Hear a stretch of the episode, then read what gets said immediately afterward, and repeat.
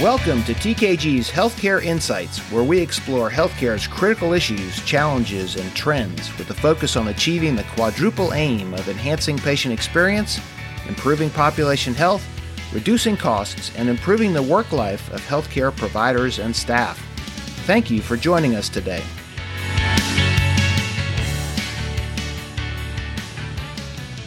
Welcome. We're glad to have you listening today.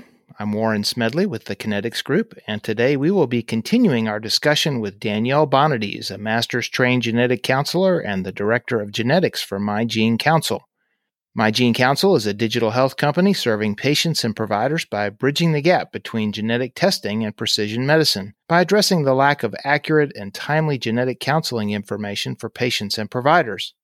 Previously, Danielle served as the assistant director of the Cancer Genetic Counseling Program at the Yale School of Medicine and practiced as a clinical genetic counselor for over a decade.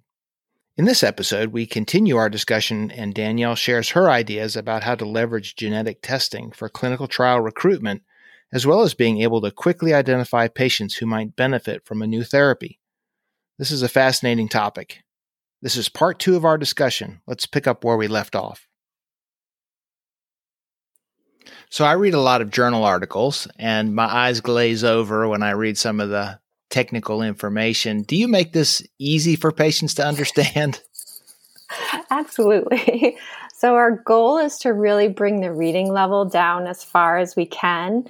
Um, with genomics, there's always going to be you know new words for patients and so one of the things that we've incorporated is a you know, hover over words that are a little bit more complex that have a dictionary. We accompany most of our pieces of information with a graphic that has icons to kind of aid in uptake and digestion of the information. But keep in mind that the product was designed and all of the content is written by genetic counselors whose job is to make information understandable for patients. So that's been our number one priority.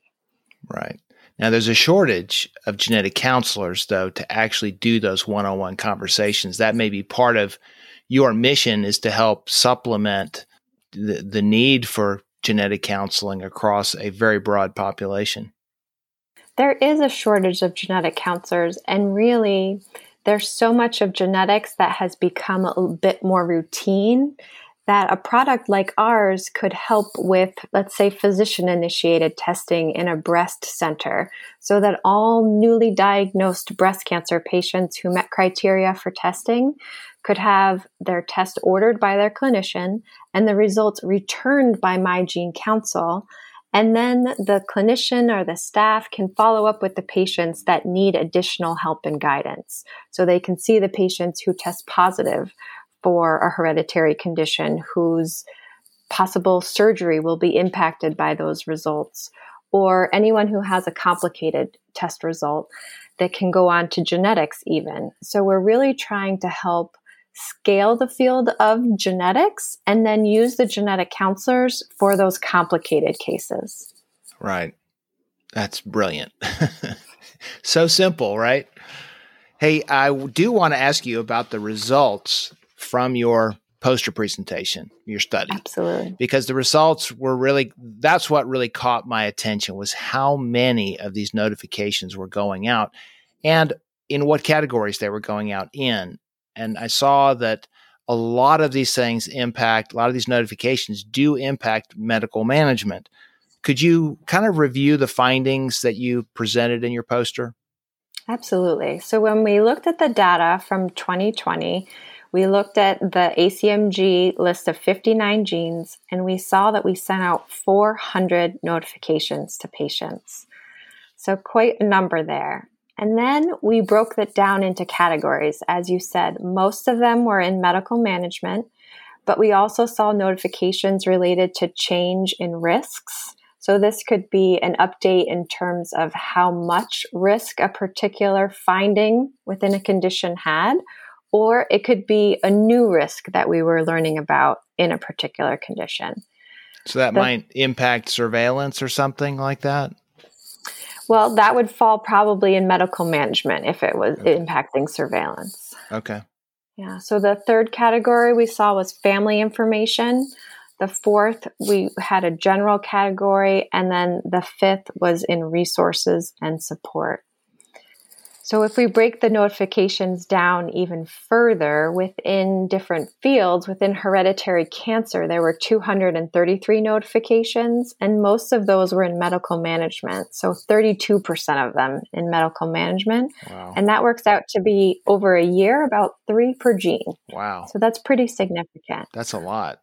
Yeah. And I thought I'd share an example. This example is actually from this year but the NCCN guidelines now recommends daily aspirin use for individuals who have um, some of the mutations related with Lynch syndrome, which increases their risk for colon cancer. So that was an update that we pushed out this year related to medical management. That would have a significant impact on patients who had that particular risk. Exactly. And, and impact their everyday medical management in terms of that's a medication that you would take daily. So the status quo for a patient that had been diagnosed or had their genetic profiling done and said, okay, you have Lynch syndrome, that would have been, if that had been done 10 years ago, they would have no clue that this recommendation from the NCCN had been changed. So their behavior might not change at all. Am I following? Right. And I would say that the majority of patients who have Lynch syndrome right now may not have gotten that update. I mean, that's a guess on my part, but I think that they may get it when they see their gastroenterologist, but they aren't getting it the next day or the next week when these guidelines come out. And Warren, we saw the same thing when we broke the list down into the hereditary cardiac conditions we sent 165 notifications, which turned out to be about 5.5 notifications per gene. And again, most of them were either in medical management or within our kind of general category. Each of those were represented 22% each. Wow, that is fascinating. Very interesting. Tell me who who are you really working with to develop this program further? Yeah, so I would say the primary way that we improve our product is from feedback from our actual clients. So the health systems, but also the clinicians and the patients that are using it. But then as a company, we're also tuned in to the genetics communities. So we serve on a variety of panels. We also speak at conferences nationally. And then we're involved in some working groups as well. So always keeping a pulse on what's going on in terms of the genetics community and what's kind of the wave of what's happening next. And I think what we're seeing right now is that there's a lot of interest in the proactive health space. And so now instead of selecting individuals who have certain risk factors in their personal or family history, genetics is becoming something that anyone can have. You can go online and order not a kind of entertainment type of genetic testing, but a real medical grade type of testing that you can make medical decisions with. And so that's kind of a shift that's happening right now in the genomics community. So do you have a way to connect with individuals who who do that on their own and then say, "Oh shoot, I don't know how to interpret this?" We are developing many programs that kind of service the whole spectrum of learning about what the test might be, having, you know, working with a laboratory, having the test, and then providing the digital genetic counseling afterwards so that we can offer these services responsibly so that patients aren't left on their own kind of going to Dr. Google, yeah. but we're really providing them not only you know best in class testing but also best in class services in terms of genetics and genomics. Excellent. Well, one of the things that inspired me about your study was making the connection between the patient and their therapy. And ideally, we want to get the patient on the right therapy at the right time, ideally, to give them the best possible chance of a good outcome in their care. Or in your case, it could be other hereditary conditions or risks like cardiovascular issues life science companies are constantly developing new opportunities to address some of these risks, these diseases, and a lot of these new a lot of these new therapies require a specific biomarker or some kind of a genetic test, or they have a companion diagnostic that goes with that particular therapy. Are you working in any way to help sort of bridge that gap? Because there is a big gap if if we don't understand the companion diagnostic results, then it's hard to get the right therapy to the patient at the right time. Yes, I think that's right. What you've outlined is really the promise of precision medicine, right? Getting the right drug to the right patient at the right time. And a lot of that these days is dependent on the genetics of the person in terms of their inherited genetics, and then also the genetics of their tumor. So we saw this a few years ago with PARP inhibitors, so, this is an oral medication that's often used in combination with other types of treatment like surgery or chemotherapy. And it works particularly well for individuals who have inherited BRCA mutations. So, we also then learned that it's effective in individuals who have BRCA mutations and others that are like that in their tumor cells or somatic mutations. So, if you're a clinician and a new drug like this gets approval for either prevention or for treatment, how do you find the right patient to take the right drug? And so now I think, you know, the status quo is that the clinicians wait for the patients to present. You know, they have a follow up appointment, or if they're in active care, they um, wait for the next appointment. And so we saw the same problem at Yale when we have an update. We knew it would impact our patients. And so this was before electronic medical records, so I'm kind of dating myself here, but we would stand in our office surrounded by these filing cabinets, knowing that there were patients in there that we had information that would impact them, but didn't have the way to identify the list of patients for which it applied. So now we can. We can turn this model around. So with My Gene Counsel, we've given clinicians a database of their patients by genetics. So they can search it, they can filter it, and they can hone in on the list of patients that they're looking for.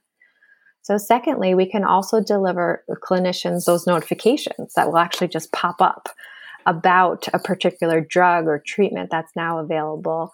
And in our platform, we tie that update to a list of those clinicians' patients for which that update applies. So they instantaneously have that list.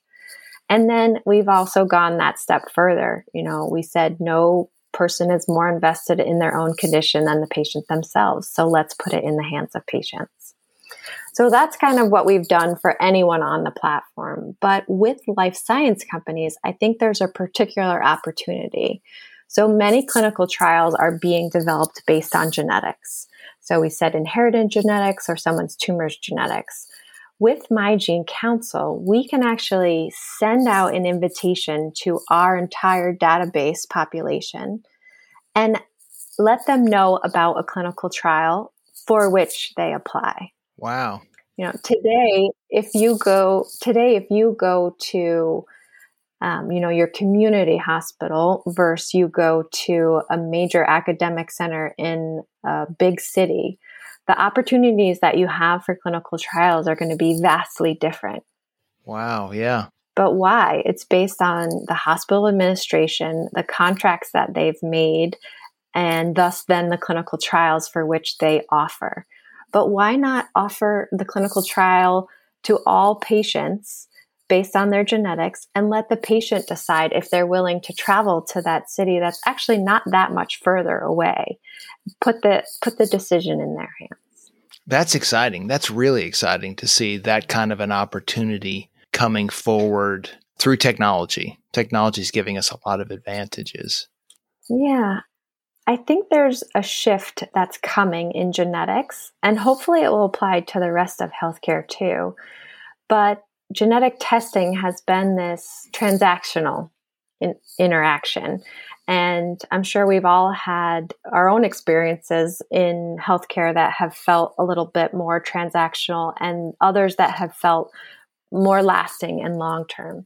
And so we need to bring that particularly to the genetics world where we have such the opportunity for prevention if people have the right information at the right time. And so instead of offering a person one genetic test one time or one genetic counseling appointment one time, we need to look at this as a lifelong journey. These are lifelong conditions that impact the patient and their family over the course of many years. And so we need to try to take genetics and potentially healthcare to that longer term vision. You mentioned in your report actually that the number of genes being tracked is growing significantly. Do you want to touch on that quickly?